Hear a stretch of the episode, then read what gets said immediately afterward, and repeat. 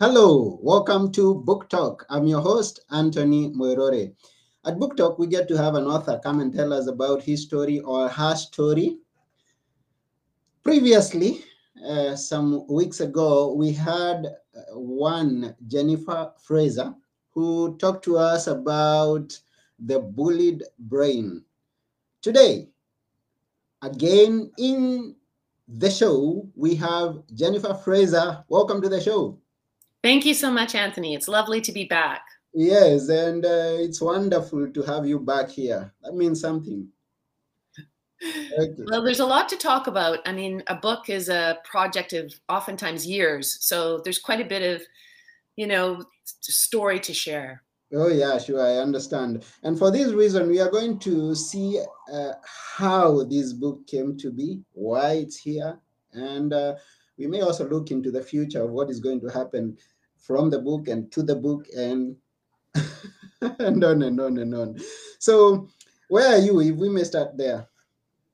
Um, I'm on the west coast of Canada in a on an island in a city called Victoria, in British Columbia. Okay, that's wonderful. And I'm all the way here in Athens, Greece. It's a wild, another wild altogether. Yeah, we're both on islands. Yeah. So, uh, touching on the issue of uh, bullying, it's a very sensitive issue, and especially on, uh, these days, it has always been, I believe so. And uh, you came to write the book, The Bullied Brain. Uh, how did it all get started? Well, it literally ended up being 10 years previously to the day the book was published. So it was published in April in 2022. So it was a couple of months ago it came out. And I realized when I looked at it that it had been 10 years in the making. Mm. So what happened was I was teaching at a private school and um, I heard from a parent directly that their son had been texting them. He was away on a school trip and he was saying, I can't take it anymore. I can't take it anymore. They're calling us really like, I'm going to clean up the language a bit. They're calling us effing embarrassments, effing pathetic, you know. And and then as I heard more from this parent and from what this student was saying, the language became um, like homophobic and a great deal of like just just sort of awful um, put downs and yelling and so on. So the big issue was, and this is why The Bullied Brain is a very different book and a different approach to bullying than we're accustomed to, because it wasn't peers, it wasn't other students, it was the teachers. And in that moment, I realized that everything that we're taught about bullying is false. And so this book became my um, way to try and understand the truth, essentially, and when I say truth, I don't mean that kind of, oh, we all have different experiences or, oh, um, my reality might be different from yours depending on my experience. I was looking for what does the science say? I got really tired of hearing all the bullying myths that adults use. Because what happens is when children are abusive to one another, we call it bullying. And we, mm-hmm. we say we have zero tolerance for it. When adults abuse children in blatant, harmful ways, we change the language and we say, oh, that's discipline. Oh, that's motivation.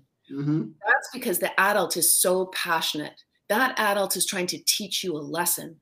Well, the fact is, if a child is bullying or abusing another child, if an adult is bullying or abusing a child, the victim is suffering brain damage. Mm-hmm. And this is a big breakthrough in my book. And I'm really, you know, I have, there's two sides to me. On the one side, I'm a PhD in comparative literature.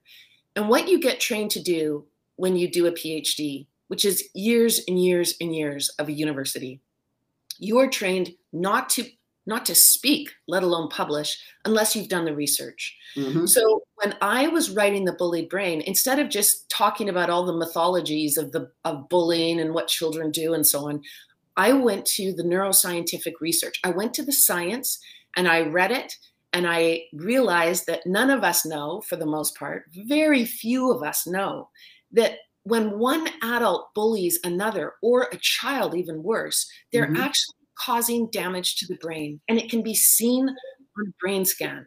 And mm-hmm. I felt that this was so incredibly important to know. I think adults have no idea that they're hurting children's brains. I'm, I'm, sure the people that were hurting the students at my school didn't know that. And then the entire society that's constructed around this, it falls all over itself to try and say that it's normal and it's okay and it doesn't really do anything wrong and it's it's not a big deal. And the sad thing is, the reason we say these things is because we can't see our brains and mm. we're very visual creatures. And so as soon as we can't see something we tend to ignore it. So although our brain is the most important part of our, our body it's the organ that rules our entire lives. It, it's our thoughts it's our feelings it's our health it's our connection to others it's our rational self our emotional self our ethical self. That's the brain. Mm-hmm. and yet we act as if it's not a part even of our body and we don't even look at it. I mean, my guess would be this is certainly true for me, and I think it probably is for you, Anthony. You have never had a doctor say to you, Anthony, you know, I'd really like to do a check in on your brain health. I'd, I'd, like to do an EEG. I'd like to take a look. You know, as you get older, uh, I just want to make sure your brain's really healthy. I mean, as a child, you might have had your eyes checked. You might have had your ears checked. You might have gone mm-hmm. to the dentist to ensure that your teeth were healthy, maybe every single year. Yeah. But no one's looking at your brain. How is that even possible? So, really, what happened with me in the bully brain is I went to the science. When I started to read the science, I was shocked beyond belief at what I was learning. And I felt a really strong drive to get that information into the hands of all of us. We all need to know this. Mm-hmm. No one's telling us. So I, I felt like, well, if people want to have happy, meaningful, healthy lives, they've got to know how to take care of their brains. Yeah. And they also have to learn the most important thing, which is if your brain has been hurt, if you suffer from depression and anxiety, if you have eating disorder, if you have substance abuse disorder, it's not your fault. It's not an ethical thing. It's not moral. It's not a weakness. There's no stigma. It's not a mental health issue. Mm-hmm. We have to change our language. It's a brain health issue, it's a medical issue. And as soon as you start to think that way, then you can read the science on, and it's all in my book. Mm. I talk about what the neuroscientists know about how our brains can heal. They're incredibly skilled at healing once we do the correct practices to get our brains better. Mm-hmm. So, 10 years ago, when this happened at this school, they tried to tell me that it wasn't serious. Mm-hmm. They tried to say, don't worry, when teachers are doing that to students, it's just old school coaching. And I was like, that doesn't sound right. That I don't think that's true. Yeah. But what really hit me, what really showed me the truth is my own son. Mm. Because my own son was a victim of these teachers. And I watched my son go through depression. Mm-hmm. I watched him start to have panic attacks. As the school administrators, the headmaster, the board of the school, they tried to say, oh, nothing's wrong. And then they, they tried to ultimately turn it all around so that they use victim blaming. They tried to say, you shouldn't have listened to the obscenities. You're too sensitive. It's like, what? It was just so, it was so hypocritical, so confusing, so destructive to brains it was like being told all your life this is how you conduct yourself. This is what you must believe. These are teachers. You must respect them. You must obey them. And then all of a sudden have these powerful figures in your world tell you that the problem is really you mm-hmm. and blame you for for this mistreatment was soul destroying. And so my son started to suffer mental health like really serious reaction to this. Other other kids had eating disorders. Other kids had uh, substance abuse issues and then i heard about students with suicidal ideation. And so i started to look at that. I started to say can you see suicidal ideation on the brain? Can it be seen on a brain scan? Can you see depression? Can you see anxiety? Yeah you can. It's just mm. that nobody's talking about it. Mm-hmm. so the book is written to debunk the myths that we are living under right now and to try and get people to really learn the science. The science is life changing. Mm. So, you talk about teachers being bullied. I never thought about that, and many of the listeners may never have thought about uh, teachers or even parents being bullies to their children. And um, you've done some research as you are going to write the book. You did uh, quite a research on it. Uh, what are the statistics, even of the what we know? I mean, could be a myth that we all know that the, the uh, of the buried uh, fraction of the students in the schools uh, from other students and of the teachers present in institutions who are bullies. Do you have such kind of uh, statistics, if I may ask? Yeah, um, the book is full of those kinds of statistics. Mm-hmm. Um, what I did was um, there's a really important study that came out in the late 1990s in the United States, and it's called the childhood. It's called adverse experience, adverse childhood experiences, the mm-hmm. ACE study, and um, it was by Dr. Vincent Felitti and Dr. Robert Anda, and they were doctors in the U.S. that were really seeing so much um, child abuse in the home that they they started to study it, and mm-hmm. they did almost close to twenty thousand uh, surveys with adults, and they asked them about their childhoods. And so this was only in the home. So they weren't looking at schools, they weren't looking at Boy Scouts, they weren't looking at sports, they weren't looking at churches, they weren't looking at all the other places where we know rampant child abuse is occurring. This was mm-hmm. just with parents in the home. Mm-hmm.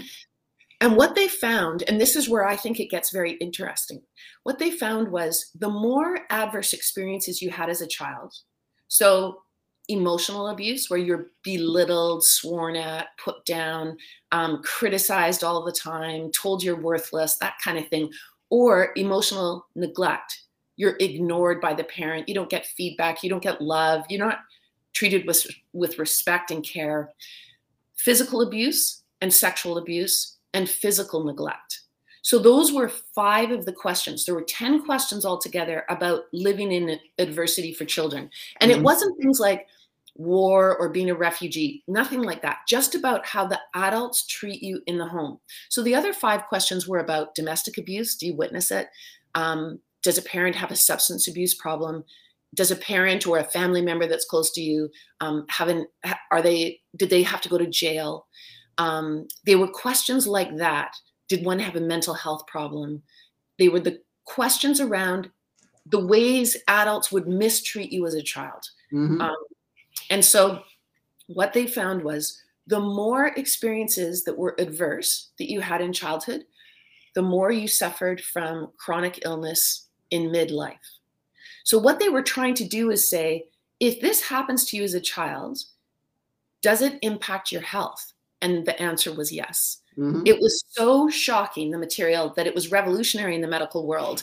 But what I find fascinating is how many people know this research? I find when I talk to people, lots of people have never even heard of it. It should have changed everything. Mm-hmm. We should have completely turned around as a society and gotten parents to understand you need more help. Being a parent is really hard. You need to ensure that you learn that all forms of abuse are going to make your child ill and, mm-hmm. and ruin their life and cause them terrible suffering. And we can help you change that. We can give you the supports, the finance, the education, all these things that families need. Mm-hmm. But that hasn't happened. And so, what I look at as well that I find really interesting is you will find in society a great deal of discussion around, oh, the epidemic in childhood bullying. Well, if there's an epidemic in childhood bullying, the only people you need to look at are the adults. Bullying is learned behavior. You mm-hmm. have to ask the, the tough question, the courageous question who's teaching it? And if you look at a school, vast majority of teachers in schools are unbelievably caring. They are not bullying children at all. But mm. all it takes is one or two teachers in an entire school system in the research to completely infect the atmosphere of the school. Because I could be a child going to English class and geology and so- social studies and history and French and whatever other classes. But if I know that when I go to my sport practice with the teachers after school or I go to PE class and that teacher is going to humiliate me and embarrass me in front of my peers and put me down and make me look, you know, stupid or awkward or any of the things that they might do. They might yell in my face or swear at me um, or use homophobic slurs, any of those sorts of things. I spend the entire school day in a state of anxiety, my brain anticipating this harm. So it mm. doesn't matter that I only see that teacher one hour a day or three times a week. My brain is in a perpetual state of anxiety. And, and mm. really what's happening is cortisol, which is a, a, stress, a corrosive stress hormone, is getting pumped up into my brain over and over and over again and through my body. And mm-hmm. it does incredible, unbelievable damage. And, and what happens to the immune system in, in a brain that's full of anxiety or full of depression because they don't know how to cope or react? Mm. Those types of brains and that body is having an immune system that is no longer able to correctly turn itself off. It's gotten all scrambled. And I, I just can't tell you how serious the health impacts are. And it, it results in chronic health issues, diabetes, cancer, um, uh, immune deficiencies, all sorts of problems, heart problems, lung problems in, in midlife and shortened lifespan. And most mm-hmm. people don't even know this information. And it's mm-hmm. it's tough to hear. But again, the book is very positive. It's about, okay, we know this. How mm-hmm. do we mm-hmm. get better? Okay. That's beautiful. So we are going to find out uh, how to get better. But before that, I would like us to go a bit back and uh, start from the bottom. Because when you brought the term bullying into the home setting, now I was tempted to understand the terminologies or the explanations of these terms that you brought to, uh, together. That is bullying, then we have the abuse. I mean, we hear of child abuse, and then the mistreatment. I mean, can you help us get a very clear picture? Because now bringing bullying into the house would want us to know what is the difference or the correlation between all these terms. Well, in the book, what I do is I start by saying that I use this term bullying as an as an umbrella term. It is a term that encompasses all of those types of behaviors. So it covers full on violation of the body, which we privilege in our culture. In our society and culture, we react to bodies that get hurt, either sexually or physically, with laws. That's criminal.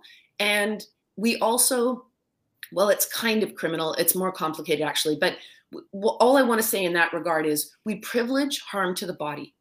What I try to show in the book is all forms of bullying, from mistreatment to a microaggression to full on abuse to bullying in a playground from a peer, all of harassment in the workplace, all of those behaviors are harmful to the brain, but we don't talk about that, and the law does not protect the brain in the same way as the body. Mm. So, for example, if if someone if it if I was a student and a teacher slapped me across the face, that would leave a mark and medical experts would be come in there would be compassion. I would be um, protected from the harm of this teacher and the teacher would probably be instantly fired and might might have criminal charges as well quite likely. Mm-hmm.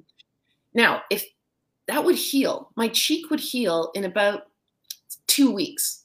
If the teacher broke my bone it would take six weeks. And again that teacher would be fired they would have they would have to get better. Obviously they're suffering some kind of serious problem themselves in their own brain. Their mm-hmm. own brain is damaged or they'd never behave that way right? So this is the other piece that people don't understand. Every single time that teacher harms a student they're hurting their own brain. Every time a child bullies another child on the playground they're harming their own brain and the victim's brain. And i can mm-hmm. explain that more later. But what the point I want to make here is I use the term bullying because I want to show that it's seeped into every aspect of our society. Our child populations are, are reflecting back to us how we treat one another. There's mm-hmm. so much abuse and bullying between adults. You can watch it on TV. The highest people, the upper echelons of our society, the greatest leaders with the most power that rule over entire nations of people publicly display bullying behaviors from the most serious violations, in, including the murder, essentially, mm-hmm. of other people, all the way down to petty, unkind, rude, um, slurs that they use against the opposition or anyone else that might oppose them. Mm-hmm. This is what our children are growing up in. This is what they see day in, day out by the same adults that turn to them and say, We have zero tolerance for bullying. So those children are confused. They mimic the adults, the adults tell them not to do it, and the adults role model bullying. Imagine mm-hmm. the brain's confusion. This is why I use the blanket term bullying. I want it to be clear that it's in every single part of our society and it takes many different forms. And the really sad part of it is we've normalized it. We mm-hmm. act as if bullying is normal behavior. From a brain point of view, it is not, it's abnormal. Mm. Thank you for that explanation. And uh, the other thing is that uh, we could not imagine or myself and maybe one of the listeners or many of them that uh, bullying could end up causing all those ailments or those diseases that you've mentioned. I mean, the counter effect of bullying, either immediately or after many years, it, it sounds so scary. Well, you know, again, it's another sort of myth that we operate on in our society where we think that the brain and the body are separate. You know, mm-hmm. it, it actually goes back to a 17th century philosopher called Rene Descartes. And and neuroscientists like Anto- Antonio Damasio has completely unpacked this idea that you know we think that our brain is rational and then we think that our body is emotional but in actual fact the brain can't make a rational decision without all the emotional information from the body Mm-hmm. And so he's shown that he calls it the Cartesian error, which is this idea that somehow our, our mind and body, our brain and body don't operate as a whole. Mm-hmm. The very beginning part of the bully brain is to understand that our brains and bodies are inseparable. So if our brain is getting hurt, our body is also getting hurt. And we also take out, if you could say, or there's there's two responses to bullying behaviors and this is why we have to stop blaming and shaming people who behave in bullying ways like the teachers that hurt the students at my son's school mm-hmm. because it's not their fault. Like it's not a moral issue. They're not choosing to behave that way. What's happened is their brains have been shaped by abusive behaviors. They think it's normal they think that this is how you interact because it's all that their brain really knows on a deep level. Mm-hmm. And if you looked at their brains on a brain scan, you could see that. You can see very destructive behaviors manifesting on the anatomical side of the brain, the brain structure. Mm-hmm. So, what's really important to learn is, and this is what I think is empowering about the neuroscience, what's inspiring and exciting is if you have a hurt brain, you can you can repair it it's hard work. I'm not trying to suggest that this is a quick fix or it's easy. It's like getting in shape. If you've gotten very out of shape and you you aren't exercising and you don't eat the right foods, it's hard work to get fit. It's hard work. You have to go to the gym every day. You have to go mm-hmm. jogging every day. And you start small, but in 6 months to a year, you can have a completely different body. It can be resilient, it can be strong, it can be fit, it can feel fabulous exactly the same is true for your brain. If you have a brain scan done and you find out that in actual fact your brain is really unhealthy, you can change that. You can mm. get it, you can get it fit. Mm. Yeah, thank you very much. And uh, at some point, uh, as we said before, we are going to look into the ways of healing. But before that, because you mentioned the process, and here we are looking at the backstory. Now, you got that um, insight or trigger to write the book and then you got started on writing. How was the process? How how you it's a 10 year labor of love but uh, exactly what point did you start writing it and what was the process of coming up with the research the writing the research the, the writing? Well i mean i was trained to be an academic writer. So my first book was about um, how to transform or, or what happens when someone is a reader of culture. So, someone who absorbs all the knowledge of culture versus someone who becomes a writer, a mm. writer of culture. I was really interested in that. And that's what I wrote my dissertation on when I was doing my PhD.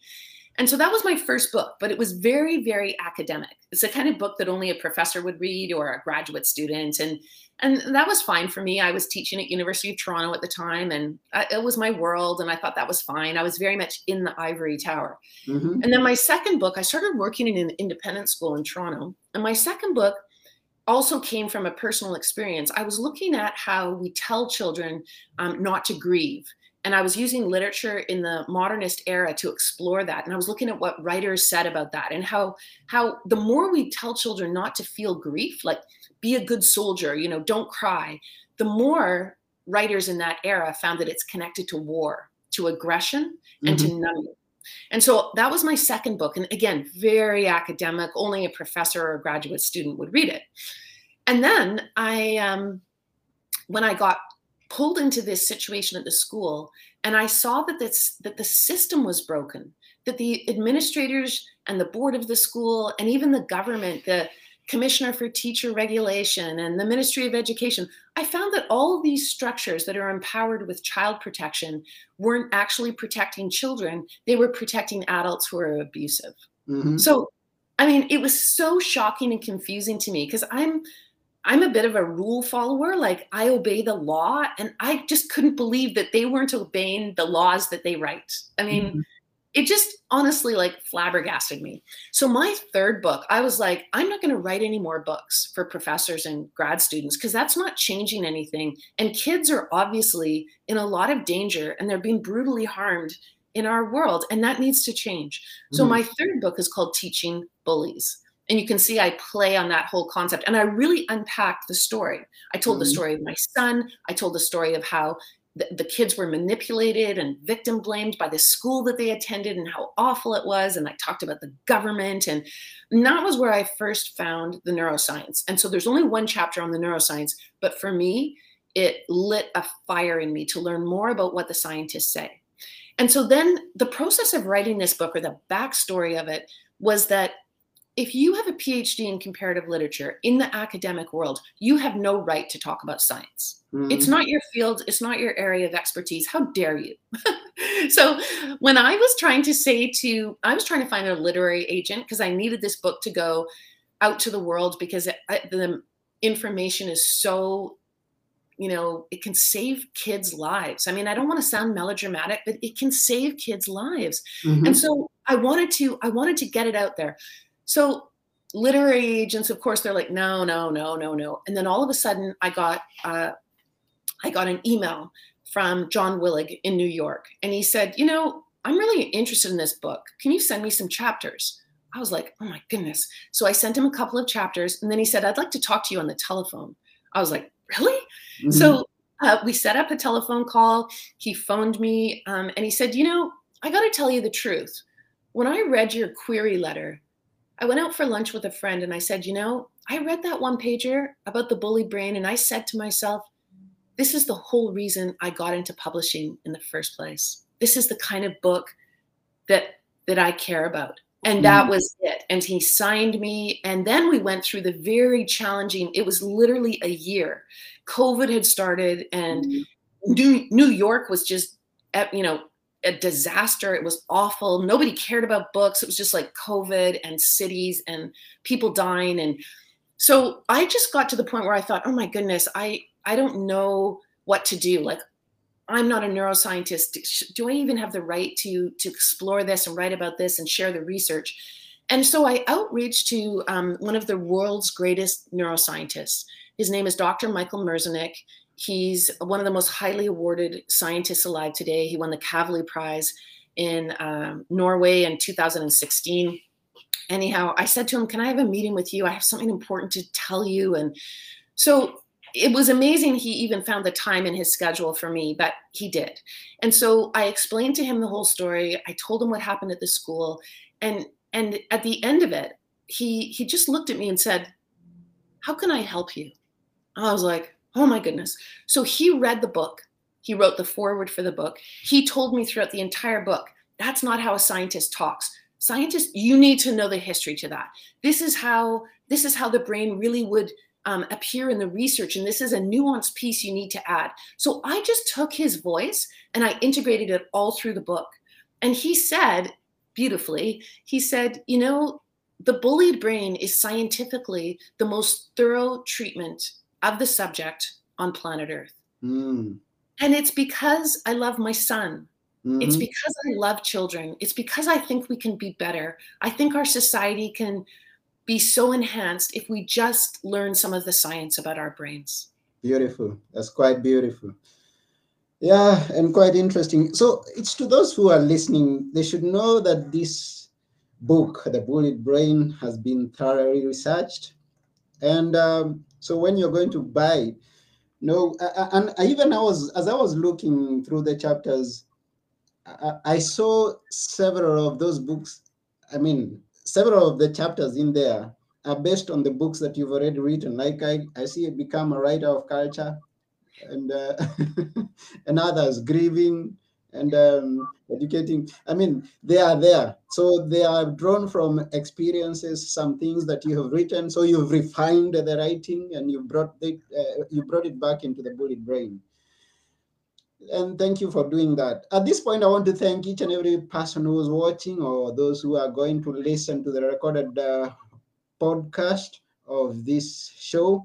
And uh, let me actually mention someone here. Dr. Manny Hill Foderaro, thank you very much. You say always great to tune into Anthony's interviews. Thank you very much. We, I appreciate that, and we appreciate that.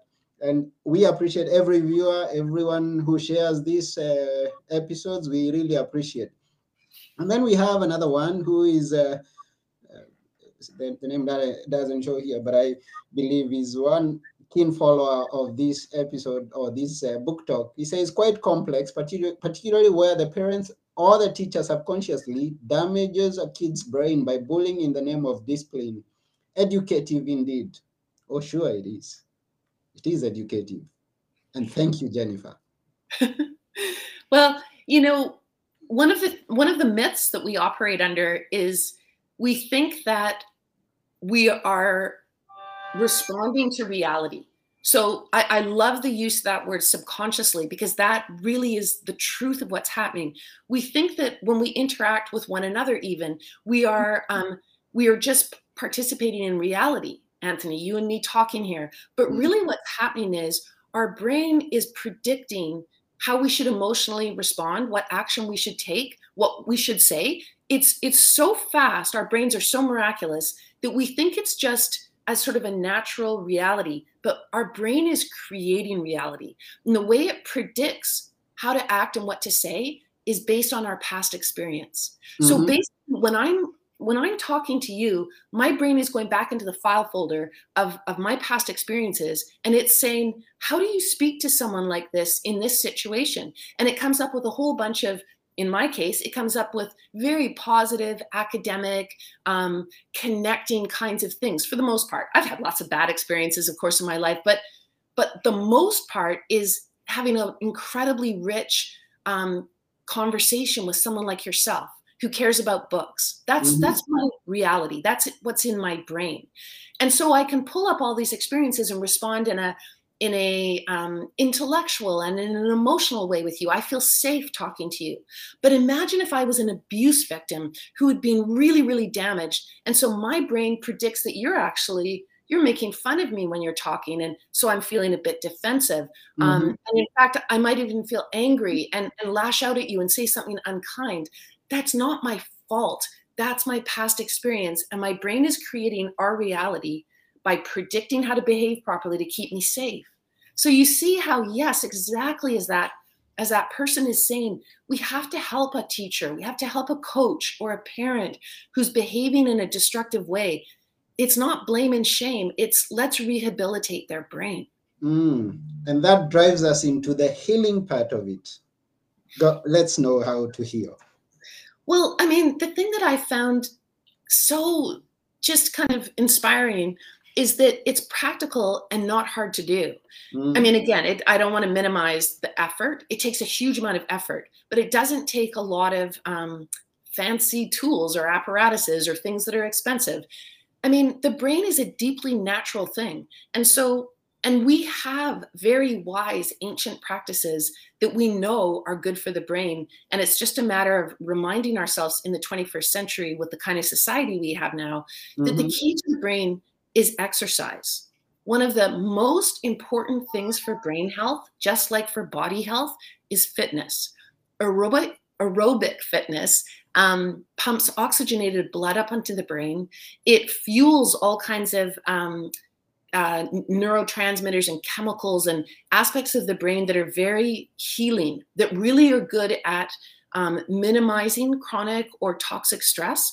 And they also are really good at preventing stress's negative impact. So, one of the best things you can do for brain health, high performance, and health and well being and, and emotional stability is aerobic exercise. And especially when you do things that require you to intellectually think and be strategic and and concentrate so yoga is really good uh, martial arts any sports where you're thinking and you're moving fantastic for the brain mm. another thing that's an another one another thing that's really um, incredibly good for the brain and yet another ancient practice from eastern uh, societies is mindfulness and I specifically talk about mindfulness in my book because I use mindfulness as a way to be aware of my brain every day. So when I do mindfulness, I don't just try and be present and let go of, of thoughts and feelings and memories and just stay in the moment and so on. I use it as a time to dialogue.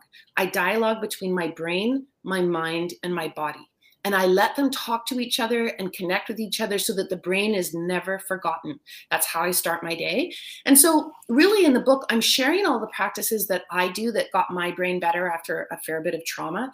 Um, but everyone's journey will be different. I share my practices, but that doesn't mean that you won't develop your own because every brain is as unique as a fingerprint and everyone's experienced different kinds of traumas. So, really, what I'm hoping people get from the bullied brain with the idea of heal your scars and restore your health is that it will be a very personal journey for you as well, getting to know your own brain and, and mm-hmm. connecting to it and talking to it. Mm, wow. I just might go and sign up for a karate class. and keep it active yeah so uh, we really appreciate you sharing with us and um, those are very great insights. And um, we also thank all the viewers all the listeners all the people who share. Please remember to subscribe to our channel. I mean go to our website and invite your friends. I mean do everything to make other people understand that we have things that can help our brain and grow us progressively on a daily basis. One of them is reading books. So as you do so, go and get Jennifer Fraser's book, The Bullied Brain. And where can they get it, Jennifer? Um, if you go to my website, which is um, bulliedbrain.com, um, you'll see there's a page that says where to buy the book, and there's a whole bunch of different places where you can buy it. Um, I'm really glad, though, Anthony, that you just said what you did because one of the chapters in the bullied brain is about empathy. And one of the greatest ways to develop your empathy, which is, you know, walking in the shoes of someone else, seeing the world through their lens, um, understanding how they might feel from their different world and, and experience, is reading books. Reading books is the greatest thing for empathy, and empathy is one of the superpowers of the brain. So there's there, one of the action steps in the book is about empathy. And so yes, um, the work that you're doing is incredibly healthy for brains. Mm, thank you very much, Jennifer. I also appreciate that. And uh, you who is listening, the work you're also doing now is important for you and for us too, because if you have positive and right thinking individuals, then we have a great society. So don't think that you're only doing it for yourself, you're also doing it for us. Go and do it. So right right now go to www.bulliedbrain.com and get Jennifer's book. Thank you very much. But before we go, Jennifer, at Book Talk, we always ask the guest to leave us with a few words that we can always remember. This is your time. Well, I think that the constant phrase that really is in my mind that gives me a lot of compassion for people who um, struggle to have brain health we have to remember that hurt brains hurt. They hurt on the inside, they hurt other people, and they hurt themselves. And so, really, the bullied brain is about healing. It's about how we can heal ourselves and our society by learning more about our brains. Hmm. Hurt brains hurt. So the next time that you see someone who is responding in a queer way, in a bad way, remember that that could be a hurt brain. And so what do you do? Be a helper. Be someone who's offering some advice, some healing ideas. And let's heal the world. Exactly. Thank you very much, Jennifer. We appreciate you being here. And we really appreciate you writing this book because we believe that it's going to help a lot of people. And thank you for taking your time to be on this program. Thank you for having me, Anthony. Thank you. And bye for now. Goodbye. Bye.